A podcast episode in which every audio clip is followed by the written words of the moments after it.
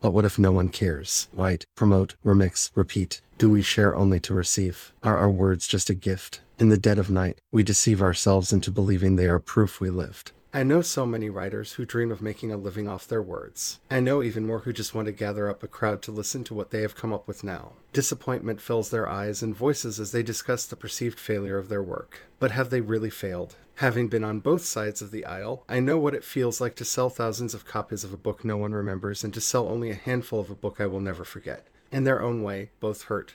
But given the realities of capitalism, one tends to hurt more than the other. I want to believe the propaganda that good stories will win out in the end, but the problem is, it isn't the good stories or even the great stories that win the race. It is the story that hits at the right time and has just enough ruby dust sprinkled on it by the fairies that control the markets. Story is not the hard part. Stories loom in the shadows like specters waiting to strike when we are least prepared to write them. They taunt us in our dreams and stalk us throughout our days, waiting for their time to strike us down with the true terror of the writing process. What if no one cares, or worse, what if everyone hates it? The real enemy of the writer isn't the story or even the indifference of the market. The real enemy is time. Do we have the time to market the story as much as we need to find a reader? Any reader, let alone the readers who will love the story enough to tell everyone they know about it and spread us into the community that awaits a story like the one we wrote. Time is our real enemy. There are so many stories. We aren't the only ones writing. Not only are we competing against other writers, but against all the content farms and the poor fools who have fallen for the low effort book mill scams that promise an easy path to riches that will never manifest into reality. There are so many stories and only so many readers. Like spawning salmon, we send our books upstream through the dangers and difficulties where they mix in with the jumbled mess of all the other stories, desperately looking for a reader, a community of readers. Honestly, any bookshelf will do, but how does our story stand out? How do we find an audience? If I gave you a quick fix or a straightforward solution to the problem here, you would know that I am a liar. Yes, there are tips and tricks to setting up a sales funnel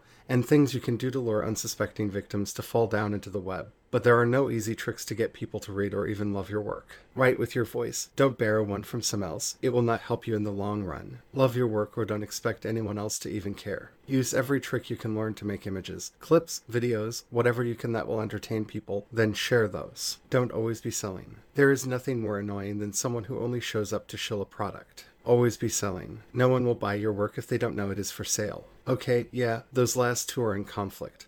But if you have problems with paradoxes and ambiguity, marketing and fiction markets might not be for you. Embrace the paradox. That's the devil's bargain at the heart of the creative life. Certainty isn't our business, and anyone who tells you otherwise is making their money off you. Disney makes it look easy, but when you have hundreds of millions of dollars to make a thing, and hundreds of millions more to market it, it is impossible not to be noticed. We don't have that kind of luxury. We can only do what we can to promote our work. There is only one tried and true, scientifically proven element that brings success, and that is persistence. Just don't give up. That is simultaneously the hardest and easiest thing to do. Harlan Ellison once described writers as insidious hornets that buzz and buzz to attract attention, and sting, injecting our ideas into the minds of others, hoping our words will haunt them for the rest of their lives. We have to buzz and we have to sting. That is who we are. The more we fight against our basic nature, the harder we make it on ourselves. Harlan will haunt my nightmares if I don't also remind us we need to get paid too. Let's write our stories and talk about them with all the joy of a teenager discovering a new song by their favorite band while we work on the next thing. What else can we do? We've written our names in fire on the book of creation. We have to fulfill our side of the contract.